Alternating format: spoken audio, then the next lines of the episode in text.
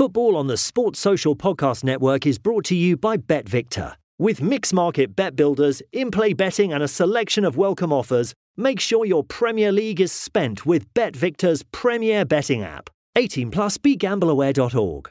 NFL Sunday Ticket is now on YouTube and YouTube TV, which means that it just got easier to be an NFL fan, even if you live far away. Like maybe you like the Bears, but you're hibernating in Panthers territory. But with NFL Sunday Ticket, your out of market team is never more than a short distance away. Specifically, the distance from you to your remote control. NFL Sunday Ticket, now on YouTube and YouTube TV.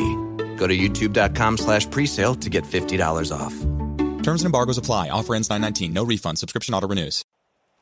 Hi, my name is Jonna and I play football for Chelsea FC and for the Swedish national team.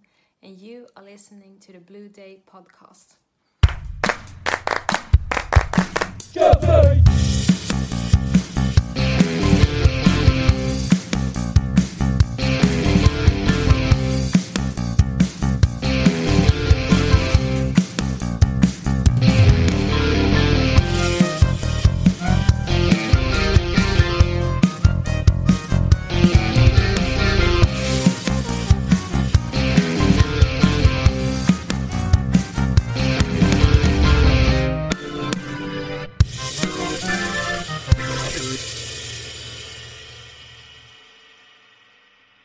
Fellow Chelsea supporters, here at the Blue Day podcast, it is my absolute privilege to welcome this individual on the podcast today. He made 180 appearances for the club, scoring 12 goals. During his time with Chelsea, he was part of the team that won promotion in 1989 and won the Full Members Cup by scoring the winning goal in 1990. Here is Tony Dorigo. Tony, welcome to the Blue Day podcast. How are you?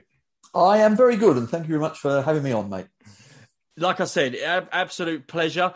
Are you looking forward to the new season starting very soon? Yeah, absolutely. I, I think with the uh, obviously the Euro 2020s that just happened, obviously in 21, which is all a bit odd.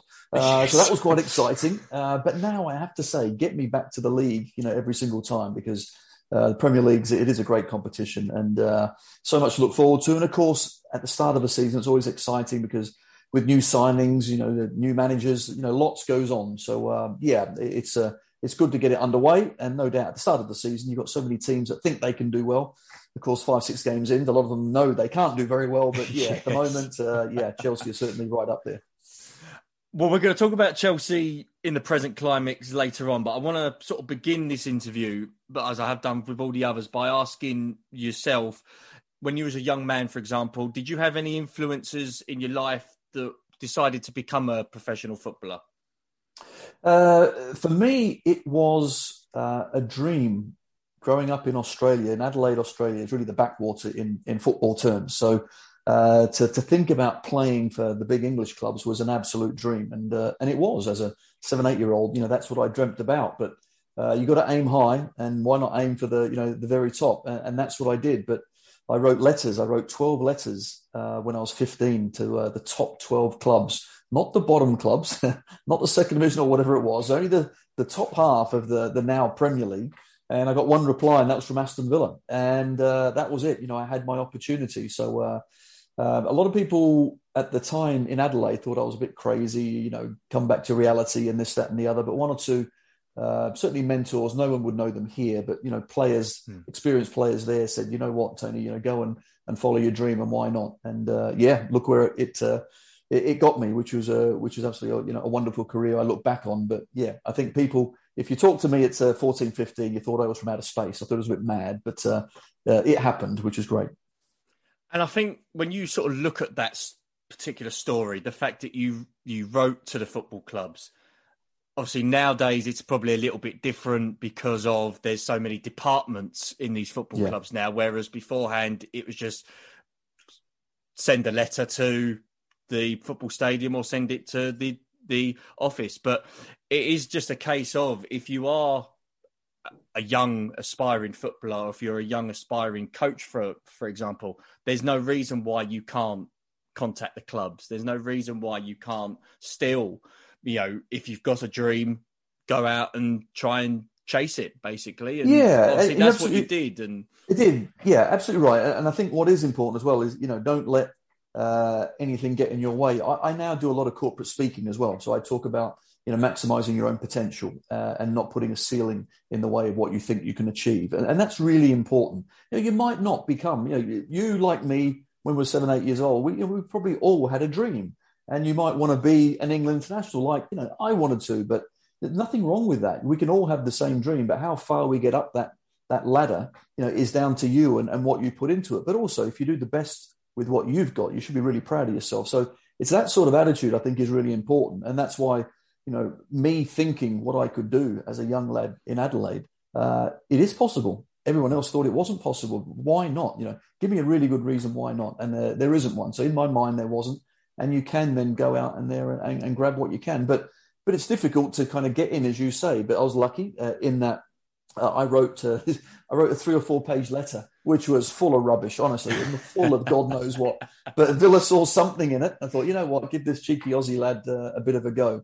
Uh, but that's what you need to do. You know, just take a shot because you never know what might happen. And who were your idols growing up as a kid?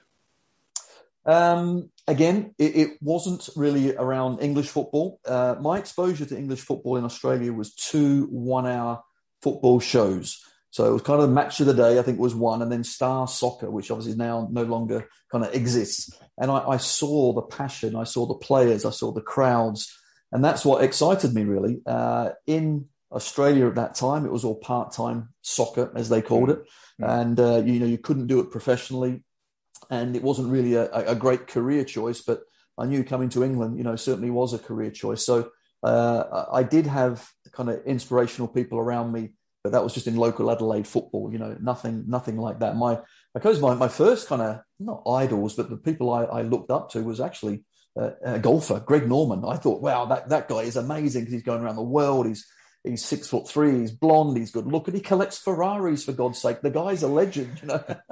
and he's an Aussie from Queensland who surfs, no doubt. Uh, now makes his own wine, and you know what, what, what isn't there to like? But yeah, for, for me, it was a, certainly a, a dream, and, and football that the level over here was so far away of what uh, I was used to. You've mentioned Aston Villa briefly uh, just a minute ago. 24 years ago, just going quite a long back, way back now, June 1987, you signed for Chelsea from Aston yes. Villa for a fee, when I was doing my research, a fee was believed to be £475,000. How did this move come about for you? What an absolute bargain! Uh, yes, uh, it was interesting because, and I, and I won't uh, quote it any other way, and it was a, a, complete shock to me because I went to Aston Villa uh, as a 15 year old when I had that trial. I then signed as an apprentice. Um, a year and a half later, at 17 and a half, I signed a professional contract. 18, I was in the Aston Villa first team. I think 19 or 20, I was. I was player of the season at Aston Villa. So everything was going, you know, swimmingly well. And I, in my head, naively thought, I'm going to be here for the my whole career. I would sign a 10 year contract because they've been great to me and I just want to stay. Um, lo and behold, one particular season, um, we were struggling at Aston Villa uh, and we could not score goals for Toffee and we were struggling down near the relegation zone. And uh, David Speedie, who was at Chelsea, was on the uh, outside at Chelsea and wanted to move. And Villa was suddenly desperate to get him to score some goals. And when deadly Doug Ellis, the Aston Villa chairman, rang up the equally deadly Ken Bates, uh, there was a conversation, and Ken said, "Well, yeah, fine, uh, you can have Speedie, but as long as we get Dorigo." And so uh, the Aston Villa chairman rang me up and said, "Right, I'm picking you up in an hour. Let's go. We're meeting with Chelsea." and this is in the March, so the windows were slightly different then. Yes. So this is the yeah right at the end of the uh, the transfer window, uh, the last bit of the season that you could then finally you know get one or two players in, and so I jumped in the the chairman's old Bentley and we uh, we cruised down to the uh, it was old Post House Hotel at Heathrow, and I'll never ever forget we were on the third floor, and there was a meeting room on the third floor, but as we got up to the third floor, so I'm with uh, my agent and uh, Aston Villa chairman. I look across, and 20 yards down the uh, the corridor is an agent, David Speedie, and Ken Bates. And we looked at each other, so three on three, and then suddenly it was like a hostage situation. We, kind of passed each other in the corridor. I said to Speedie, "Good luck." He goes, "No, you need you know more luck than me, mate." And we we kind of passed, and then uh, in I went with uh, with Mr. Ken Bates and had a chat, and uh, it was all too quick. It was like ridiculous. Mm. So I didn't quite agree to the move. David Speedie didn't agree to the move either. So we went back to our prospective clubs for the March thing. Unfortunately, uh, we struggled and we got relegated, uh, but Chelsea came straight back in for me uh, with that bid and uh, you know said, "No, we really want to sign you." And um, so I said, "Yeah, great. You know, off I go. Um, let's have a new adventure." And being at Chelsea, there was obviously times where it wasn't basically Chelsea were not the team that they are now. So you was going to a side that was a lot different. They weren't the real challengers in the league. But what were sort of the, the reasonings for choosing Chelsea? Was it just a case of the fact that Villa did go down and you want, as you say, you wanted a new challenge? Were there other reasons that played a part in it? Uh, when I was, again, I think just six months before that, uh, Liverpool had a, I think, put a bid in as well. I think Manchester United put a bid in, uh, but Chelsea's bid was like way over uh, right. kind of anyone else's. Um, mm.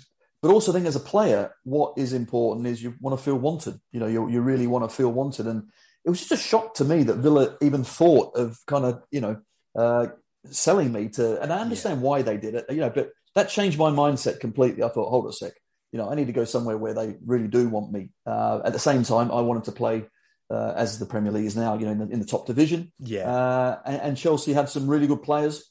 Uh, it was a, you know, obviously Chelsea's an attractive proposition even back then. You know, obviously West London and all that goes with it. Uh, so I thought, yeah, yeah. And John Hollins met with uh, John Hollins, and who was just fantastic. You know, what a guy he was. And I thought, yeah, let, let, let's uh, let's give this a go. I'm gonna, you know, have some fun down here. You've mentioned John Hollins. What was he like as a coach for you? Uh, really good, really, really good. He was, uh, firstly, a lovely human being. That's the that's the first thing I'll say. You know, what a guy and then uh, he's enthusiastic. You know, good coach. Obviously, had a, a coaching team around him as well. Uh, but yeah, I got on you know really well with him, um, and he was a you know an excellent manager. The only thing I would say is that he was always uh, hamstrung to a point because uh, as yes, he was the manager in name, but certainly Mr. Bates had his fingers in everything. You know, uh, all the pies at that point, and that's what I soon found um, was a, a, problem. You know, in, in that if you really, really want to win things, you know, everyone has to be rowing in the right direction. And uh, I just that that's when I started finding out uh, it's some difficult things, you know, at uh, at the club. But Holly for me was great, you know, and one of the reasons I came because such a good guy and such a good coach. Do you remember your first day of training? What was that like, being with your new teammates and sort of joining a new club? Um, I don't remember the, the exact first day, but I do remember, you know, the, the, the first the start of it type of thing because you had uh, I suppose one or two kind of left backs that were there that, that kind of knew they weren't going to play and that, that I was going to play. And that was a bit, you know, Keith Dublin, I think Dubbers was there kind of at that point as well. And it, that's always a bit awkward when you know that, uh, you know, someone in come in to take your place type of thing. So, uh, mm. but, but on the whole, the, the, lads were great. You know, they were uh, really were a, a good bunch of lads and, um, you know, and some fine players. And that's the thing. And when you look at it closely, we had some, you know, some really good players there. Uh, and I remember, you know, so many battle with good old Pat Nevin in training. Uh, we used to like kick lumps out of each other, and he'd try and take me, and I'd kick him again, and you know, and on we went. So, but all in very good nature, obviously. And uh, yeah, I thought, yeah, you know, we had some really good players. You know, and I thought, I honestly thought, you know, we could do, we could do well. Now, you made your debut for Chelsea. It was against Sheffield Wednesday. Do you remember it well? And what was the atmosphere like on opening day? the weirdest thing I think I remember about the Sheffield Wednesday game uh, was actually the, what the chairman did before the game, uh, okay. trying to get us to sign a document uh, with regard to deduction of tax. And this is what I'm on about in that Holly had worked so hard in pre-season to get us all ready and tuned in, mm. and suddenly there'd be a grenade, you know, inside the dressing room, and uh, you know we suddenly didn't come out for our warm up on time because we were still complaining that we're not signing these documents. It was stuff like that that I found quite shocking. Uh, yet, if you put that aside and suddenly you get out and with the boys and the team, it was it was wonderful. So yeah, once we uh, got out of that, we didn't sign obviously anything. Uh, told them where to go, got our kit back on, ran outside, and then it was nuts. You know, then you see the crowd are going absolutely crazy, uh, and off you go. And uh, yeah, the bridge. I know it was a bit different to what it is now, Mm. But uh, you know, there's some real hardcore fans at, at Chelsea, and, and you know that at home and especially away as well. You know, the support, the travelling support I always gauge a club by you know how many can you can you take up to wherever it is on a cold Tuesday night, and uh, Chelsea always took you know thousands upon thousands, and uh, yeah, the, the, support was always brilliant. The season that you did join, 87, 88, Chelsea were relegated at the end of that season. Yeah, in, back in September, we were second in the league. So, in your opinion, based on that, what what happened? What transpired from being where we were, sort of at round about the start of the season, sort of go heading into like the first ten games, to then being relegated, having that playoff with Middlesbrough. Middlesbrough. It was a yeah. two to two legged playoff. What, in your opinion, caused the club to go yeah. down to yeah, the second division? I think um, I don't know how it's one. I still don't quite know how we did go down because with the players that we had, you know, we, we should never have uh, have gone down. Uh, but once you get on that slippery slope, you start making mistakes. You know, and again, and you know, we I take responsibility equally as as every all the other players do for you know the performances that season. But there were still other things around the place that just weren't helping. So you put it all together, and suddenly you're not performing where you should be and then you get on a bit of a slippery slope. And I think it was the only season, I think I'm right in saying the only season that the fourth bottom side uh, ended up going down because it was a playoff, you know, against Middlesbrough. And so we had, obviously we ended up going down. I remember uh, in the second leg, I think Pat Nevin had a chance to to score near the end of the game to you know to get us back back in it, and mm. somehow missed as well. Just whatever we did, just you know didn't work out. So it was like it was destined to say, no, no, you've got to get relegated. You've got to experience that, and then you know get back up again. So hugely frustrating. You go to a new club, and uh, you want to perform well. And I think uh, uh, I did well. It was good, but as a team, you know, we, we didn't do well, and it, it wasn't uh, it wasn't good enough. But the weirdest memory I have of that when we actually did get relegated from the end of that Middlesbrough game. As soon as the game had finished, I walked into the dressing room. Um, and obviously we were desolate. You know, we were so disappointed. No one really said much at all. And then the uh, you know the manager came out, um, expressed you know his uh, disappointment, but you know thanked everyone and this, that, and the other. Oh, and also uh, Tony, you've made the England squad for the 1988 European Championships. You're you're off to Germany, you know, with the England squad uh, in a few weeks. And I thought, what the hell is going on? Like, what? What a be t- what a time to be told just after yeah. being relegated. You know, it yeah. was uh, it was all a bit weird, I have to say. But uh, yeah, hugely disappointing, obviously. But uh, you just got to get on with it and uh, roll your sleeves up and and crack on.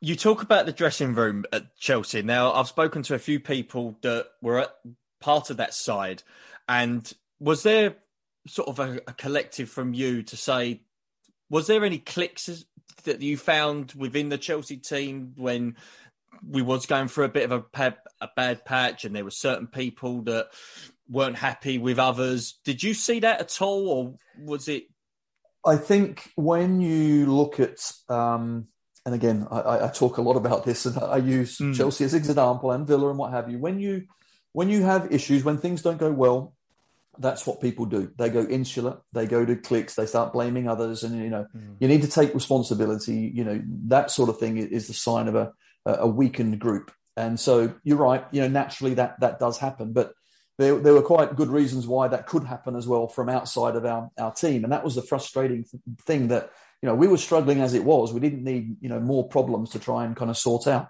Uh, so, yeah, and, and you had, um, well, just some people that lived like in, Hemel Hempstead, so North London. Others lived in Surrey and Camberley down there. So, you know, they'd all go together and we'd all go together. It was just kind of where everyone lived as well. But you know what? None of that is an issue when things are, are going well, but it suddenly becomes a you know more and more of a a, problem. Uh, you know when things don't go well. So you're always going to get some unhappy people that aren't playing or whatever it is. That's just the nature of the sport. But what I will say is, you know, once the following season come round and we were winning the league by 10, 15 points and beating everyone in sight, Well, lo and behold, all those problems disappear. You know, it doesn't matter where you are or what you do. So it, it really is a sign, really, of uh, you know of where you are and some and some people, you know, handled it not as well as others.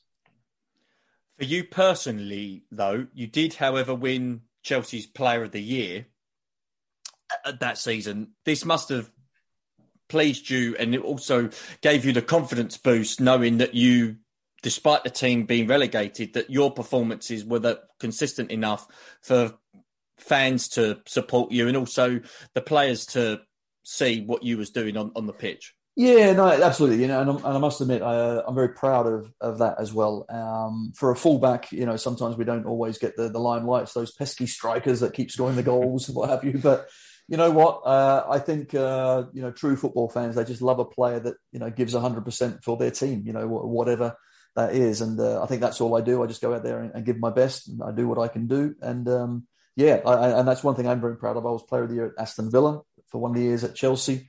Then at Leeds United when we won the title, I went to mm. Torino. I was Player of the Year there as well. So those awards, uh, yeah, for me they, they they mean a lot. Yeah, absolutely. And just to know that the you know the, the Chelsea fans are behind you is uh, is great. You've mentioned 1988 European Championships, you get called up, and as you say, the timing could have been a bit better, you know, massively. But there was a little bit of rumours that when I was going through, there was a little bit of rumours that came out, um, whether it actually came out in, in one of the newspapers that was it true that you did ask for a transfer that summer when Chelsea got relegated and whether or not that coincided with being called up to England. Was there any truth to the rumours in no, that? No, well, it was a bit, it was a bit later than that. Uh, right. And uh, it was, um, so we, so Glasgow Rangers were uh, in for me and they were trying to, to, to buy me. And I think we were trying to get, I think, little Derek Ferguson for Chelsea. So it was going to be like a swap deal type of thing. Hmm. Uh, and uh, they were trying and trying for, for quite a long time. And it was just, uh, it was hugely frustrating. But yeah, Chelsea, as I said, you know, and it wasn't within the camp; it was outside, and I just found it when you and Aston Villa again, everyone was going the right direction, the same direction. We may not have been very good that last season, but at least from the chairman to the, the coaches, everyone had the same ideas. Where at that time at Chelsea, it's very different to what it is now, and that's what I suppose maybe some people listening to this will find it hard to, to understand. But um, you know, the, the the owner can have a huge influence on things and how things are run and, and what what what's done. And um, it, it, was a struggle. So Holly, I think, you know, eventually he, had, he left and. Uh, suddenly, you know, we had new managers here, then everywhere. And then I had Glasgow Rangers, you know, desperate to get me up to there. And that was when they had all the England internationals up there. So, you know, Chris Wood, Terry Butcher, you know, Gary Stevens, Trevor Steven, uh, all of that lot. So um, I went in to see the chairman. And uh, yep, I did put a transfer request in. I explained exactly why. Uh, so I went into great detail. I was rather nervous going in there and telling him, as you could imagine. But to be fair to him, he sat there and listened. Um, but then when he did listen, he said, I'll just get your contract. He turned it over and says, You've still got two years left. There's the door. I won't talk, I won't mention the expletives that he then used. So sure. uh, I thought you're never going to be a politician, Mr. Bates. Um, but you know, I will I will hang around, I'll do my best, uh, and then I'll look to, you know, to, to see where else uh, I could go that um, I think gives me a better opportunity to, to win the win titles and win win medals. Uh, and that's that's the top and bottom of it. You know, um, I he said no, and that's it. So I, I, played out to right to the end of my career, and uh, you know, really enjoyed it. We did well. We, we come back up and won by a mile. Then I think we mm. finished on seventh or eighth or something or other. But you know, we were never far from a bit of a catastrophe or a disaster, and and there was like this bit of a roller coaster at the time, which. Uh, I thought there's got to be better circumstances to you know to try and uh, and and win stuff, but yeah, certainly that that even the the season the championship were, you know, was fantastic. I mean, wow, it was uh, it was some season. We I think we went 35 or 36 games unbeaten at one point, mm-hmm. and then we went up to Man City, and uh, that game will, that will live long in the memory because it was us and Man City basically, you know, for the title uh, to be champions. And uh, yeah, that away game was was brilliant. I'll talk about the Man City game just a bit, but I just want to sort of go back to with Chelsea being relegated, but that yeah. summer with Bobby Campbell at the helm, and he brought in the likes of Graham Roberts, yeah. Peter Nicholas. He brought in as well. Yeah. How crucial was it for that team, and how crucial was the team mindset to be positive to get back up to the Absolutely. first division? And yeah, with a club like Chelsea being in the second division, how crucial was it for the club to get back into the first division? No, listen, it, it was everything. Like, it, let's let's be honest, it was a disaster. You know, getting relegated because you had, you know, international. So I'm an England international. We had Scottish internationals. Uh, you know, Kerry Dixon, England international, mm. Pat Nevin, Steve Clarke. You know, going on. You know, we shouldn't be playing in the champ in the in the old uh, you know championship. So mm. uh, it was an absolute disaster. But when um, Graham Roberts came uh, and Peter Nicholas, just a bit of you know experience and mettle uh, as well. It was brilliant. You know, so we mm. had that that kind of uh, strength uh, there in the centre of the park as well. and we all we, you know we had the players all around, and it just all kind of came together. So that was really important. Uh, certainly, Robbo. Um, he, he, soon worked out what Chelsea was like, and he fell out with a, a few people as well. So it was in Division Two. Uh, talk about uh, when you scored. You did manage to score your first goal for Chelsea. Do you remember who it was against? Oh, my first goal. I don't know, but what I do know, I was my most prolific in my career was at Chelsea. Yes, uh, which was good. Who was the first goal? Go on. You, Walsall at home, two 0 Walsall at home, right? It's a cracker that I can't remember. but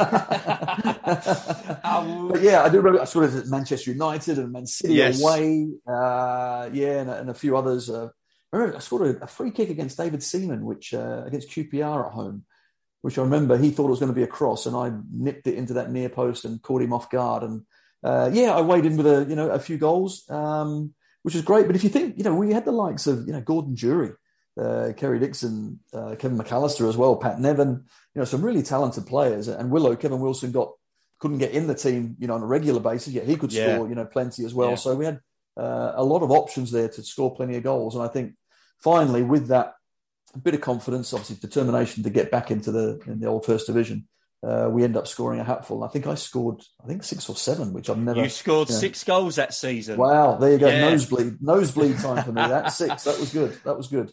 I'm I'm assuming you was pleased with this return, bearing in mind the position you played in uh, uh, as a fullback, and just sort of just describe to the listeners for those that maybe are more sort of know you from your time as a commentator, but what sort of type of fullback was you? Was you sort of looking to be a more of a goal scoring fullback, or was you more defensively minded? Uh, no, I think I when I grew up, uh, I was always a winger. So I always played left right. wing, and I scored plenty of goals, you know, through youth football maybe in Australia. Um, but then I got uh, swapped to a fullback on a on a tour uh, when I was 17 at Aston Villa. So suddenly I had the ability to go forward, but actually thought, actually, maybe this kid can defend, you know, as well. So what I was was uh, very comfortable and, and technical on the ball, very very quick, but suddenly I could defend as well. So uh, you know that was kind of a a more modern fullback. And now what you're seeing the fullbacks, you know, that's what they are. You know, they're quick, they're good on the ball, they cross, and they can uh, you know weigh in going forward. Uh, sometimes maybe not quite as defensively uh, solid, but now you know going forward is what it's all about. Whereas when I first started, it was more you know the big strong fullback would be solid defensively uh, and maybe not get forward so much. So basically, I was a bit of a a winger's nightmare because wingers hated to defend, and I would just run past them all the time, and uh, they, you know, kind of wouldn't track back. So, uh, yeah, that, that's the sort of thing that I was. So, being a winger as well, you know, lots of crosses, I would get in there and uh, and really try and try and supply people with goals as well. One goal in particular that I would like to mention that you've already mentioned, it was at Maine Road, was against Manchester City. Yes. Talk, talk to us about that particular game Tony, because as you say, it was the top two, I believe, it, at the time in the league. It yeah. was basically the title decider. You can see see the highlights on YouTube. There are sort of you know sort of little bit of clips that here and there, but just talk to us about that particular game itself, Tony. Yeah, because Man, Man City, uh, you know, they were flying as well that season. So we, we us two were the, the class of the you know, division that year. It was going to come down between us, simple as that. We were beating everyone else kind of out of sight. And uh, the big game, and we had to go into their backyard and uh, and kind of take them on. And uh, we wore that uh, weird red and white stripy kit.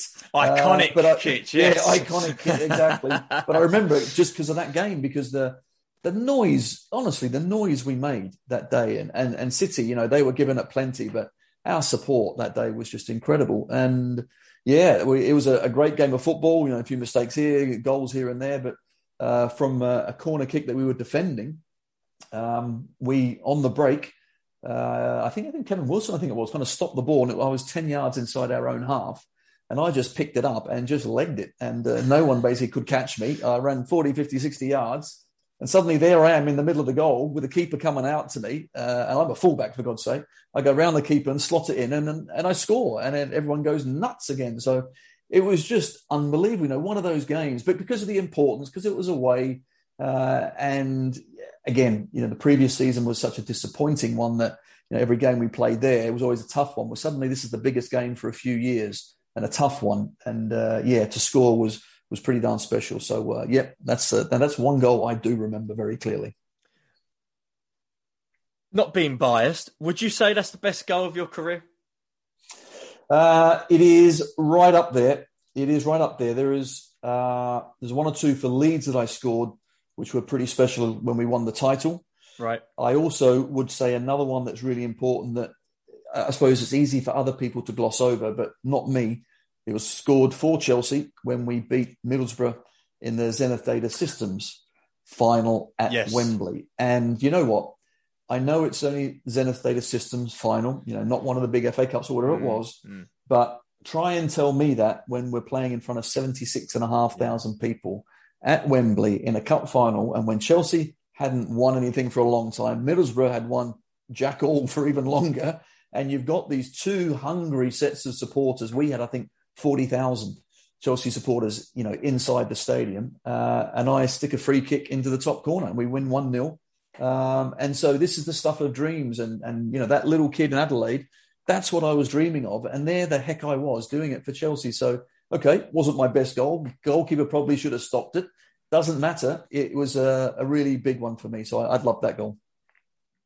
I want to talk about that final as well because I've got the uh, VHS tape and I actually watched it the other day. I actually watched ah. it the ah. other day while I was doing my research. So I want to talk about that later on, Tone. But that season, Chelsea did achieve promotion.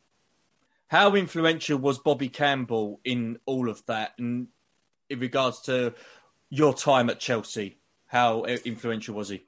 Um, yeah, Bobby was, uh, you know, obviously he was uh, uh, more senior. He was experienced.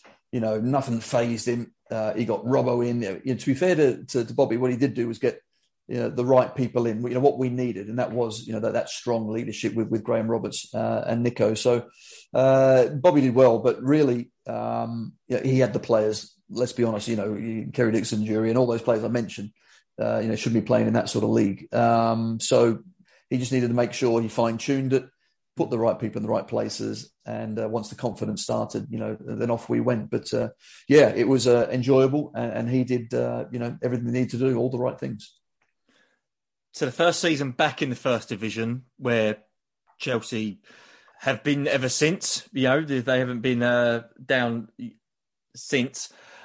We finished fifth that season, which is quite a good achievement. There's not yeah. many clubs even now that come up from the second division and then finish as high as that the next. But we also, as you say, won the full members cup, beating Middlesbrough in the final.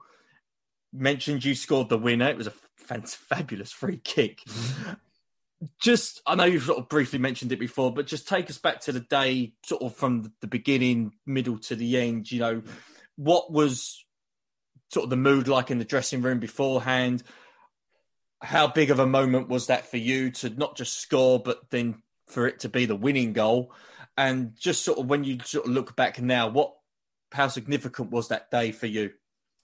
Uh, it was huge. Uh, it it really was, and I suppose in the games building up to the final. So as we're playing the you know the earlier rounds, mm. uh, it, let's be honest, let's be frank. You know there wasn't a huge amount of interest. You know you, we didn't have forty thousand packing the stadium out. There were uh, you know ten thousand or whatever it was. Yeah. So. Uh, we did. We beat whoever it was, and we moved on, and, and on it went. But as you got closer, you thought, well, actually, you know, we actually might be getting to Wembley here. So that this is getting a bit more exciting. Then finally, you know, it come around, but uh, it, it wasn't, you know, right at the top of the list until we suddenly we are in the final now, and then you could sense the excitement around with everyone, you know, as well. And then you realise, oh wow, I'm actually going to play, you know, in, in a final at Wembley. Um, so it was brilliant. You know, it really was. The frustrating thing, again, uh, was outside the things that happened outside of the games. Um, because we didn't actually include the Zenith Data Systems in our bonus sheet that we signed. And good old Mr. Bates decided not to pay us anything, uh, no win bonuses along the way. And this is the sort of thing that I, I kind of refer back to as really, really frustrating in that, um, you know, it's just silly. That is just yeah. crazy. You know, we, we, you know, winning a game, whatever it is, you always get a little win bonus. It's the way that it is we're getting to Wembley now, and uh, yeah, I won't go into detail, but there's so much hoo ha over that sort of stuff, and that and that's the thing that uh, you know in my head I said this isn't normal, this isn't you know what's required. But at the same time, you then try and put all that aside and you think, right, you know, let, us enjoy this moment as a team. You know, we, have got here. Let's go and, and go and win the darn thing. But uh, suddenly the excitement building up to that, and then when you you get to Wembley, uh, you think, oh Jesus, you know, look how many people are here. Look at what is going on. You start warming up, and then it becomes very very real. Then you think, okay, the nerves are kind of you know settling in. Whereas the previous games, you know, you just you got through them, you won, and on you went. But yeah, getting to Wembley is always very very special, and I was fortunate to play at Wembley obviously for, for my country, England, and uh, you know, and for Chelsea, and for them for Leeds and, and others. So it was um, always very very special to play there. But uh, yeah, that was my my first taste of it for Chelsea, and I must admit it was uh, pretty darn special because the game itself. I'm sure you've watched it back again. I've watched some highlights. Uh, they had their chances, didn't they, Middlesbrough? Yeah, they, did. They, yes, they played yeah. well. They weren't yeah. bad at all. Uh, so I, I look back and thought, oh yeah, Bernie Slaven kind of should have scored, and someone else should have scored, but um, it's not who should have scored; it's uh, who does. And, who did? Uh, yes, who did exactly. And yeah. and I am as a as a uh, former Chelsea player, I am proud to say, anytime I meet a Middlesbrough uh, fan of about 40, 50 year old vintage, they come up to me and say, "You ruined my childhood." That bloody free kick, you know, all in all in jest. But you know, it, it's it's ingrained in people's minds because uh, now Chelsea are very used to winning everything and the biggest of things, but back then, you know, both clubs weren't quite like that, and especially Middlesbrough. You know, they hadn't won anything, and something they get their big opportunity uh, and they lose. But for me, that was it's one of my my big games, and I'm sure a lot of people wouldn't think it is, but for me, it was a, it was wonderful. So from that, from winning the full members cup, doing well in the league, and finishing fifth, did you think sort of after that that this would be the springboard for Chelsea to propel to a new level, and you know perhaps there would be better players coming into the transfer market. With all due respect, and then we would be then challenging for the title. Was you sort of feeling that a little bit, and what was the sort of mindset of the of the team as well? Did the team sort of feel that this was sort of a good level to then kick on? Um, I think you always uh, kind of hope for that. I think we always uh, looked at the other players. I'm not exactly sure what year, you know, Andy Townsend and Wisey came and what have you, but yeah, around that time. So, but then oppositely, there was always a downside somewhere. There's always something that happened, you know, somewhere along the way, and and it never kind of stopped. It would go kind of up and down all the time. But uh, you know, on the pitch, you know, I can't uh, say any more than you know we're always you know solid as a group. Uh, really good players, but I, I always look back at that period and say we could always probably win six or seven on the trot. But depending what then would happen, we could probably, you know, go on a, a four five losing streak. It, it was just, it was like that. We had the ability to play really, really well. Could we do it over 38 or 42 games, whatever it was? You know, that was always going to be a question mark. Uh, and, and, that was kind of my overriding feeling in that we were talented. We could beat anyone, you know, on our day. And uh, we had some really good players. Um, but, you know, could we do it consistently uh, for lots of reasons? And, and that was always the, the slight question mark for me. So when you talk about the inconsistency, because it's, for example, 90, 91 season, Chelsea finished 11th that yeah. season, despite sort of we reached the the semi final of the League Cup. Yeah, league season weren't that great, and we finished you know uh, mid table. So you mentioned about the inconsistencies of of Chelsea. Do you put it down to players? Do you put it down to perhaps better opposition, or from what obviously you've mentioned sort of previously, was there other influences that perhaps made certain decisions that yeah, caused a I bit think, of a stir? Yeah, and listen, you think and, it was all three, or was there my yeah? and, and you're right. No, you're right, and it's a, it's a combination of that. You know, I don't want to you know blame everything on on things elsewhere yes, and around. But I, I, it's, it's just a it's an attitude. It's more of a case of um, you know those things are there which shouldn't be. So it doesn't help. Okay, maybe we could have finished in tenth rather than eleventh. You know, it, it, whatever it is, we, we certainly uh, underperformed. And again, we brought some really good players, but it just sometimes it happened and sometimes it didn't. Um, we, you just felt that uh, after you said finishing so well in fifth, you can, you know, can we kick on? And we did buy some good players, but we we didn't. You know, our league mm. again was one uh, just you know of, of, a little bit disappointing, uh, unfortunately.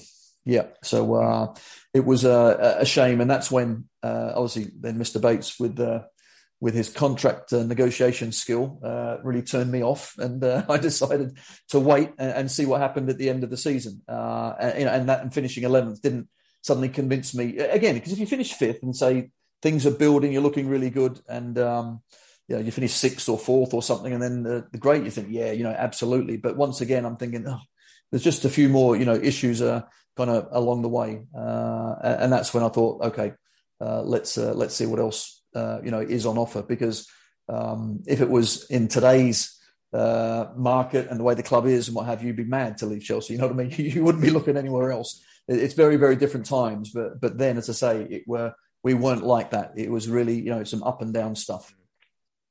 I want to mention sort of your departure later on because there are a few questions for me that I'd like to link with that because there is a little bit of stuff to talk about. But yeah. going back to 1990, of course, it was a bit of a busy summer for you in regards to yourself in playing because it was Italia 90 as well. And as you say, you, you was part of that England setup.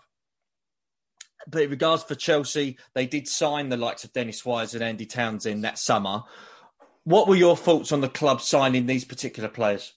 Yeah, good. Yeah, you're really good. Uh, and Andy uh, and Wise, you know, quality players, absolutely. And when you're when you're looking to to improve and get better, yeah, and they paid a good bit of money. You know, I yeah. think it was a Wisey like three million quid or something like that. I can't remember, mm. but it was a you know a, a lot of money and, and, certainly a statement to to to say right, you know, here we are and we're going forward. So uh, yeah, exciting. Again, new signings always exciting, uh, but those two in particular uh, and good lads as well. You know, good solid lads having around the dressing room. So it was uh, uh, exciting times when those two joined. Absolutely.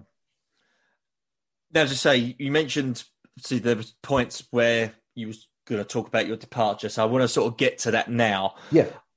When did you feel it was the right time to leave Chelsea? And the reason why I asked that particular question to start off with is because did at any point that particular season, as you your contract was coming sort of down a little bit. Did Chelsea try to offer you a new contract at this stage?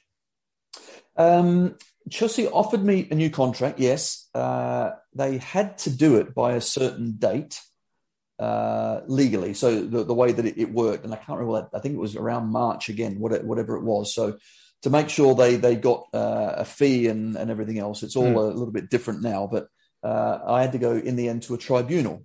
Uh, so the Bosman thing was kind of kicking in, what have you, but it ended up being a tribunal. And so it was all to do with what your old club contract was being offered to you, what the new club was, and they'd work out a fee, and that, that's how you know it was done. Um, but to be fair, they they came to me obviously previous to that, and um, I don't know. It was just uh, when I had that meeting two years previous with Mr. Bates, um, he kind of you know sealed it there and then because I just didn't think that's the way to do things. But uh, he knew as well that I would always give 110. percent So I would play to right to, to the very end. But and that's what I did. So I didn't really. Um, there was no light bulb moment to think, uh, "Wow, I have got to stay here," you know, because of uh, we're going to win the title or we're going to do this, that, and the other. You know, I didn't feel that. I thought uh, certainly with Wisey and Andy coming in, I thought, "Oh, actually, this is this is going to be good." But again, that that was a disappointing season. So um, uh, and so um, they they wanted to offer me a new one. They didn't. They didn't. They didn't. They waited right to the very end, and they uh, they gave it to me in an envelope right, which, which, I thought was pretty weird. So I thought, okay, that's uh, that's fine. And I said thanks, but uh, no thanks, and uh, you know I'm going to wait to the end of the season, uh, and that's uh, and that's really what happened. But um, mm. yeah, that's it. Because sort of leading up to that summer of '91, you was in and out of the team at this point under Bobby Campbell, and there was that, one that game. Was. Yeah, yeah, there was there was one was game it was a complete disaster, losing seven 0 away. Seven 0 Yes, away. Yes. Yeah. I would like to talk about that because there's been yeah. a lot of rumours that I've heard from Chelsea fans who I've spoken to about that particular event, and obviously uh, yourself. Am I right in saying you played left wing in that game rather than your yeah. customary left left back position? Yeah. What was your mindset at this point of your Chelsea career? Was it a case where you wanted? Was it at that point where you wanted to leave? Was there a case of whatever Bobby Campbell's saying? It's not sort of coming to me in regards to trying to convince me to stay. Was there any issues with? well, yeah. What, what, it was? No, with what it was, um, it was a case of uh, I was playing. I wanted to play every single game. You know, simple as that. uh, I am free to choose. I sign a four year contract. I then do four years. I'm then free to choose what I'd like to do. You know, after that, that's just that is my choice. Um, they have the choice of not wanting to sell me before that four years. They made their choice. You know, I can. I think I can then make mine. So when they offered me a new contract, uh, I said uh, thank you, but I'm I'm turning it down. Uh, that's when week next week Bobby Campbell left me out. He says you're not signing a new contract, so you're not playing. I said, but you know, I want to play. I, will keep going right to the end of the season. Obviously, there's no problem. I have no, I haven't got a problem. He goes, well, no, we're looking at next season, so you're not playing. And so then, you know, he kind of left me out. So I thought, oh, right. So for me, that was actually really a slap in the face, frustrating. So, but I understand why, absolutely. Then all of a sudden, this Forest game, he comes back to me. He goes, oh, we now need you to play because uh, we've got this problem and that problem. Uh, but I want you to play, you know, kind of left wing. Uh, I said, well, I'll play wherever you want me to play, and I'll play, no problems at all.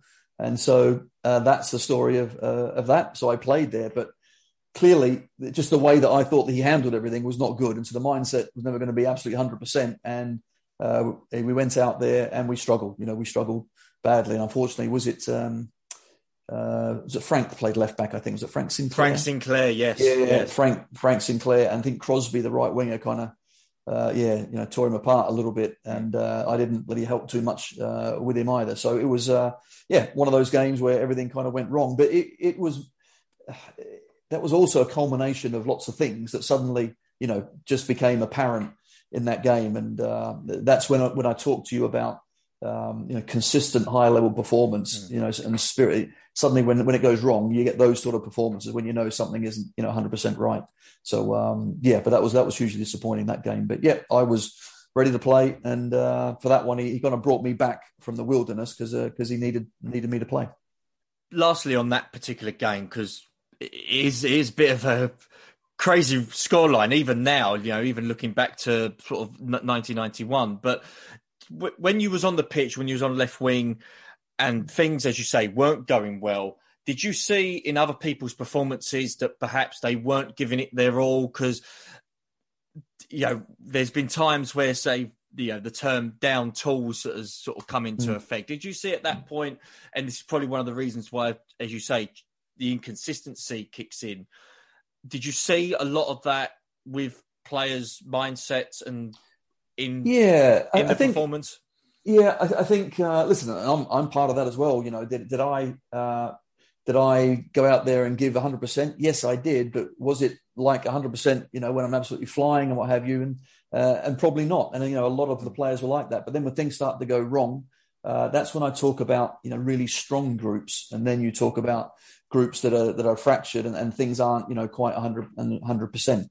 Uh, and then you end up with something like that. Uh, obviously, I was played out of position. There's, there's others in the team uh, that you know that weren't doing well, or whatever it may be, and suddenly you get that sort of performance, and that's when it was you know extremely frustrating. You think, well, how how the hell have we got to this point when you know the players that we had you know should never have been like that? So.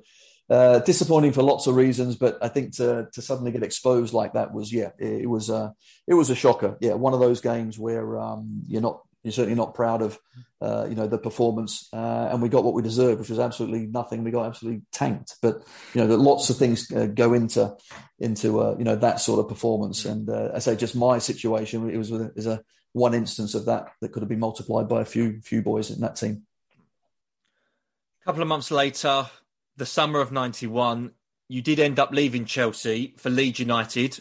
I believe the fee was around 1.3 million pounds how did this move materialize and when did sort of the light bulb sort of really come on to to the point where you wanted to leave Chelsea?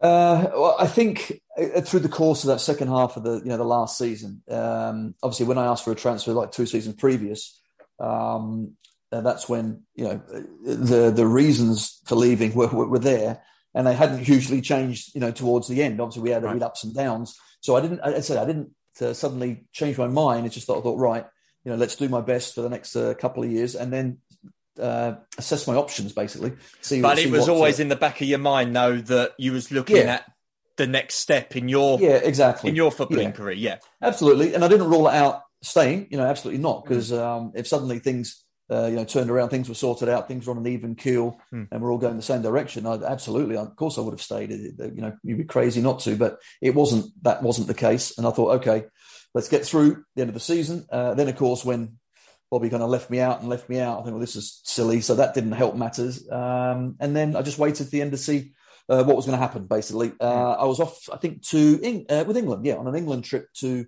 Australia and New Zealand. So I was on on tour with the uh, the national team, and I thought, right, there, there, was two or three other clubs interested as well. Um, but Leeds United got in touch uh, before I went, and I said, no, I'm going to talk to you know whoever it is uh, when I get back. And they said, no, you're not. You get your your backside up here now. We want to talk to you straight away. So they made it abundantly clear that uh, you know they really really wanted me to uh, to talk to them uh, and, and, sign. So you know, as a player, kind of that's you know what you want. Uh, and they finished, I think, fourth in that season that we finished. Chelsea finished eleventh. We finished eleventh. Then they finished fourth. Um, and just talking uh, to Howard Wilkinson, um, you know, convinced me that okay, uh, let's let's give this a go. This seems a uh, the right option at this time. Uh, clearly, the rivalry between the two sides is is, is rather intense, and obviously, I signed for the wrong club, uh, which was it was really funny. I've, I've got to say that the the Chelsea fans are, uh, uh, are funny. I mean, we I came back that first season with Leeds, and even when I, I ran out the tunnel, I got booed kind of straight away. And, and listen, and I understand why, and I take that as a compliment. I really do because uh, you know, if if they didn't care, they wouldn't. It wouldn't really matter. But because mm. clearly they did, and you know, I'd left, and I'd obviously then I had gone to that that club, that particular club as well. Uh, so I got booed straight away, which you know was absolutely fine. And then in the warm up, uh, Leeds, we did a uh, a keep ball session. So there's just ten players, and we just keep you know passing the ball uh, to each other. And every time I got the ball, the Chelsea fans are ooh like going absolutely crazy. So my Leeds teammate teammates thought it would be hysterical just to keep giving me the ball. So every second pass now was to me. And the Leeds lot, I think, got tired. Uh, sorry, the Chelsea fans got tired just booing me all the time. In the end, I thought, right, I'm going down to stretch my groins or something. Just get away from me, keep the ball away. You know, it was crazy, but it was uh, obviously all in all in good humour. But um, uh, yeah, I, I, don't take that personally. In that, um, you know, I, I, know they weren't happy, and I understand why. Uh, but you know, hopefully I, I did well while I was there, and uh, they they certainly saw that. So I was going to say, you, you come out of the tunnel going on to Stamford Bridge pitch for the first time as a Leeds United player. You hear the boos. Obviously, there probably would be a few expletives as well. what, what what was going through your mindset at that uh, at that stage? You know, because you hear nowadays, you know, f- footballers with especially with online abuse, but obviously the abuse that some players do get from the stadiums. Did it really affect you at any stage, or was it, as you say, just in the back of your mind because you're there to play football? Yeah, no. It, it's honestly, it it, uh, it, it didn't affect me at all. Um, I, I, think it more affected me in the warm up, which I say sounds weird, but only because you don't expect it in a warm up. Mm, mm, uh, yeah, everything is quiet. We're just mm. we're just kicking the ball around, and suddenly they're going crazy. I thought, wow, this is weird. Uh, of course, every time in the game they they would boo as well, but you know that happens anyway. So once you're in the zone, you get in that area, uh, you're a professional, you walk over that white line, uh, and now it's it's man on man. It's me against my opposite number from the Chelsea team. It's not me against you know the, the crowd type of thing. Yeah. So I never, I just like a, a you know the, the more hostile atmosphere. I think it's brilliant. I, I love that. I think it, it's great whether it's for you or against you or whatever it is. So I, I didn't. It didn't affect me uh, when I was playing, but um, it was just a, a, surprise when I first first walked out, and uh, uh, it was all. I say, it, it, of course, it was it was um, uh, loud and what have you, but you know, again, I understand why, uh, uh, and so it's absolutely fine. It, it's part of the game, and on we went, and you know, we had a, we had a great game, and, and I think. I think Leeds actually won that one. We won that one two one, but um, I could at least uh, you know go out there. It wasn't a, a five 0 hiding or anything. So uh, yeah, but again, you know Chelsea. Yeah, that's true. Yeah, that, that's a bit. That would be a bit different. Yeah, then I would get dogs abuse again. But uh, uh, and, and, you know what? The rivalry is great because you know the, the Leeds Chelsea rivalry goes back you know so very far as well. Yeah, and uh, for for many a year, um, my my two boys. I've got two two sons and a daughter and my eldest son is a is a, a, big Chelsea fan. He's a mad Chelsea fan, and uh, you know he, he loves uh, Chelsea uh, through thick and thin. And uh, my second son more so remembers Leeds, so he's a Leeds fan. And so for years and years, you know, the brotherly love there, normally it's a bit of a competition. Well, it wasn't because Leeds were rubbish for, you know, God knows 16 years. There was no fun, you know. My eldest one going, oh, this is this is no good. So finally, Leeds coming back, you know, at least it brought back some of those nice memories. And, uh, you know, Chelsea, I'm, I'm sure, love nothing more than beating Leeds and, and vice versa. Leeds love beating Chelsea. So, Absolutely. but that rivalry is, you know, the way it should be. It, it's good now. So that was your sort of Chelsea career that we've sort of gone through. I want to talk about the current events now, and one in particular that has divided a lot of opinion. And I also wanted to sort of get your thoughts on this based on you know you commentating Serie A football, which does have this type of software as well. VAR. So, Tony, what's, what's what's your thoughts on VAR? Obviously, do you feel it, it's a good thing for football? Do you feel it can be tweaked a little bit? What's your overriding views on VAR? Uh, is this podcast in four different parts? Because I could be going on for a long time about bloody VAR. And it drives me mad. Yes, I, I am. You're right. I, I, commentate, so that's what I, I do now. I'm also uh, an ambassador for the for the for Leeds United, uh, the club. But I do a lot of commentating. So I commentated on uh, Serie A for God knows how many years. Uh, mm. I do internationals. I've done the Euros. I did eight nine games there. Uh, I do, um, you know, lots and lots of other stuff. So any championship. So I've seen from the start of VAR right up to, to what it is now. Uh, what I will say is that right at the start, uh, I was certainly for it. Uh, I thought getting the obvious decisions corrected uh, can only be a good thing. What a mess we made of it in that it is so important that the game flows, it's quickly, and we get to those right decisions. Um, you know, when you're talking the inch of a, you know, a gnat splitty leg width or something, it's just ridiculous. You know, that's not what you know, I don't think VAR should be brought in for. If you want that, go and watch American football because that stops and starts and it'll be minute detail and on you go. So I thought we got the balance quite wrong. Uh, I think the Bundesliga, and I covered that a little bit, uh, I thought they got it right very well right from the start. I thought there the way they handled it was, was excellent, uh, and they really gave the referee at the ground the control. And you know, if he was sure he saw something, that's fine, get on with it. Only when it was something he didn't, he would run across and then he would decide. So that was good. Uh, when they started, disaster. Oh God, my first game of Serie A, I just could not believe what I was watching. It took six minutes, like six whole minutes, for this penalty decision to uh, be given and it was clear as day that it was a yard inside the box, but no one kind of knew what was going on. Uh, you know, the referee is standing there with his his finger in his ear, talking to someone, then walks over and looks at the thing. So, you know, it's been a learning curve. I, I think that's what I'd, I'd, probably come out of it. It's been a learning curve. Now, the Italians have suddenly got a different interpretation of like the hand uh, handball rule in the penalty box. So they're giving penalties for fun. So they're going to VAR. It clips his little finger and it's a penalty. I'm thinking, oh my god, you know. So eh, the the I suppose the offence needs to equal a penalty, you know, a goal. And when it clips a little finger from it, so it got really silly. So to be fair to the Italians, they got a little bit better. But now I think the way the Premier League have done it, I think we've gone a bit wacky as well. You know, we haven't got to grips with it correctly. I think we are now looking at these these lines, the thickness of the line, and all this sort of stuff. It's just got very very silly, and suddenly we are looking at a lot of instances and decisions which I think other countries who have used it better aren't doing that. Hmm. So I'm hoping now, and I, have just read the latest laws because I need to be up on all of these laws, and they, they keep saying now that, that yeah, it's going to change again, and this is what's going to hmm. happen. I'm thinking, oh, here we go again. But what I would say, I think VAR uh, as a concept, I think is a good one. It's how it's used and interpreted. Uh, I think we're doing a bad job of that. But the Euros and Euro 2020, uh, I thought the refereeing and, and that was, was pretty good. Yes, there were one or two decisions which I wouldn't agree with, uh, even with VAR, but I thought on the whole, I thought the balance was pretty darn good. And if we could replicate that, I'll be happy, but we haven't done that last season. We were, you know, the, the way it was used wasn't very good. Last thing on on VAR, and you make you did actually make a good point. You mentioned about comparing it with the Bundesliga and the referee having control. So whereby, yes, he's got VAR as a backup, you know, so to speak. So he's got like another camera to see and everything yeah. else.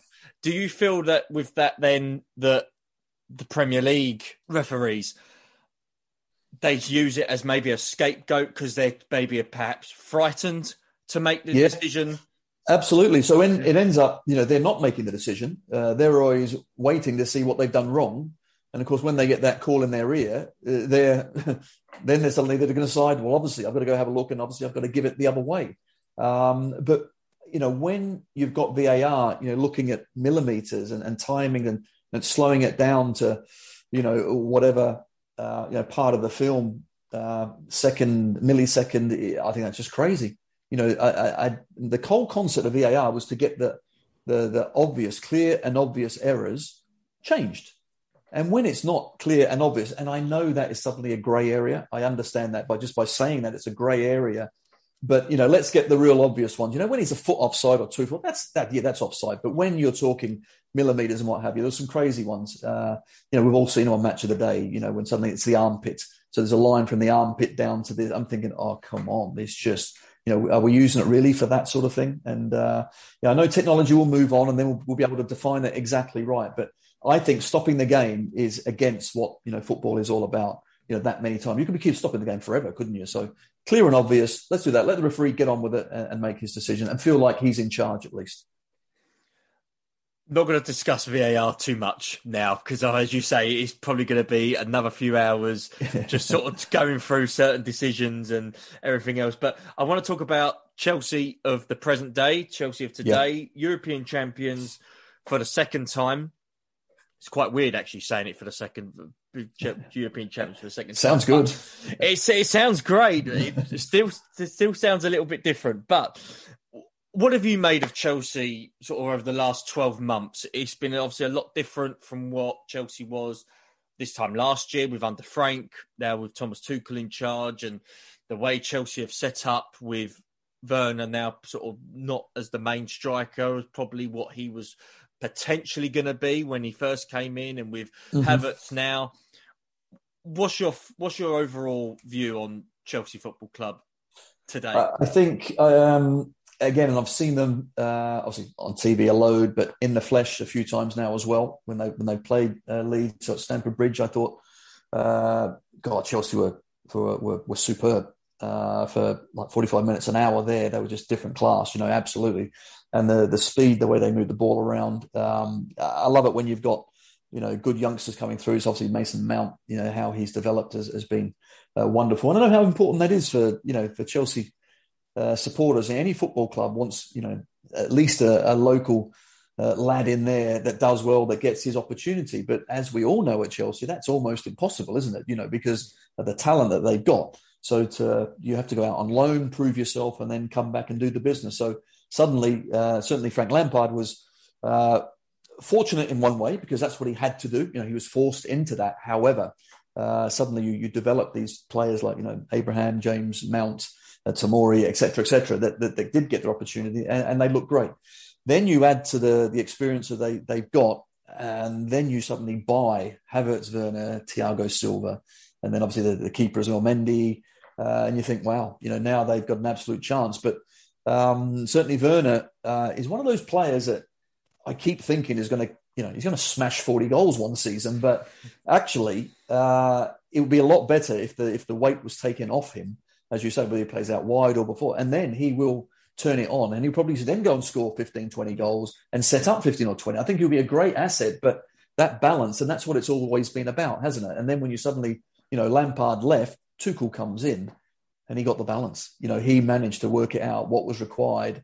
And then you go on that, you know, winning run, unbeaten for God knows how many games, and and you, the, the team looks so different. You think, well, how's that possible? But it's just by getting that balance right. And of course, you know, Havertz, um, I suppose, obviously with the German manager as well, just understanding that a bit more. But take, players take time to settle as well. And he's only a young lad. You know, that's what kind of people forget as well. Yes, I know the money's huge, but they still need time to to settle. But once you then have Thiago Silva, any more experienced than him? No.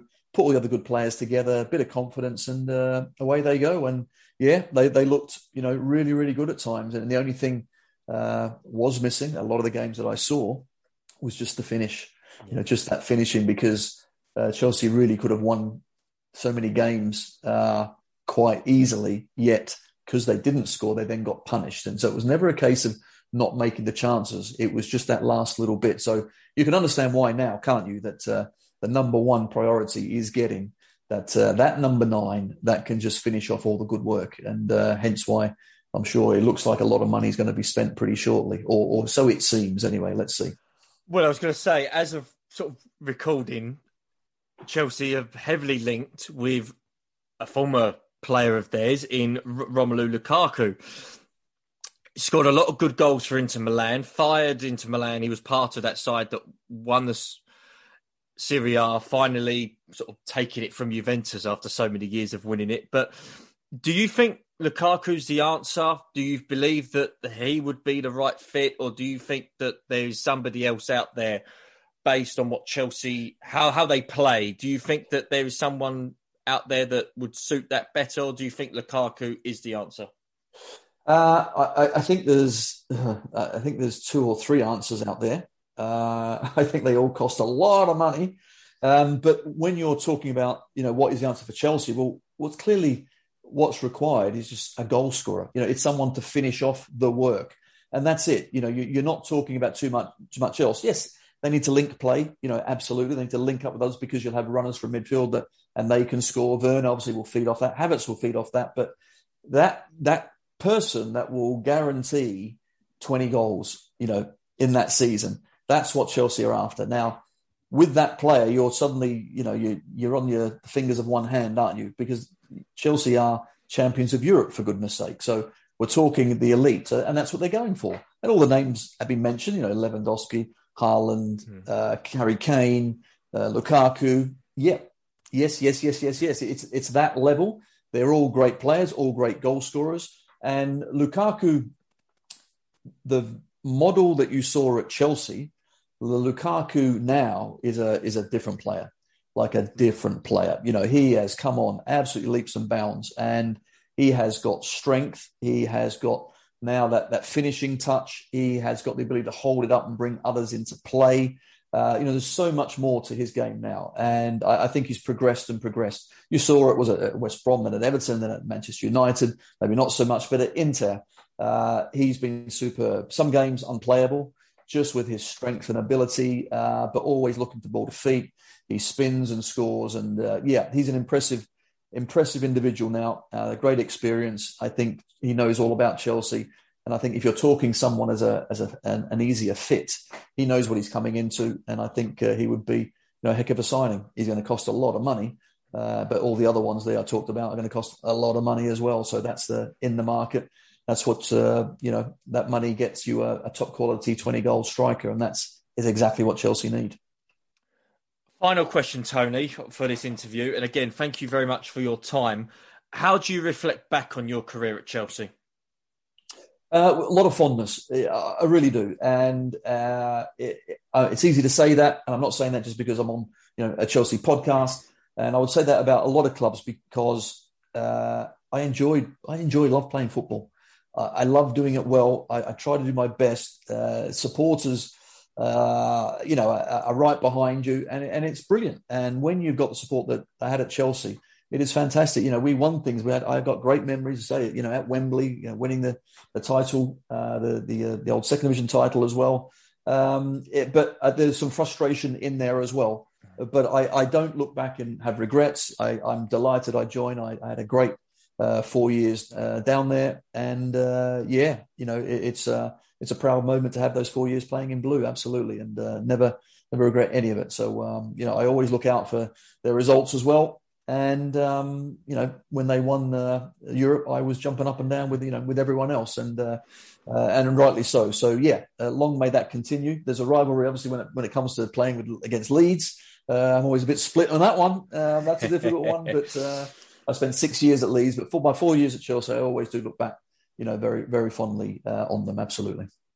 Well, Tony, thank you very much for your time being on the podcast. I've appreciated it, and hopefully, once the season sort of kicks off properly and we get full attendance. Hopefully, we'll see you down the bridge one day as well. Absolutely, I, I would love to come down there. Uh, I will be down there, obviously, with the with Leeds as well, and uh, watching what is now uh, wonderful football. Uh, Chelsea play some some great stuff, and long may that continue. Hopefully, this time it's a real uh, title tilt. That's what uh, that's what the the boys deserve.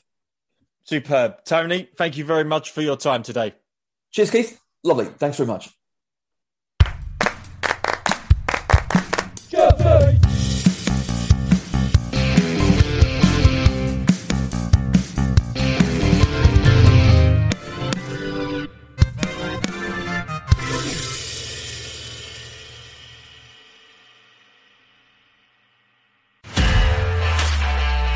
Podcast is part of the Sports Social Podcast Network.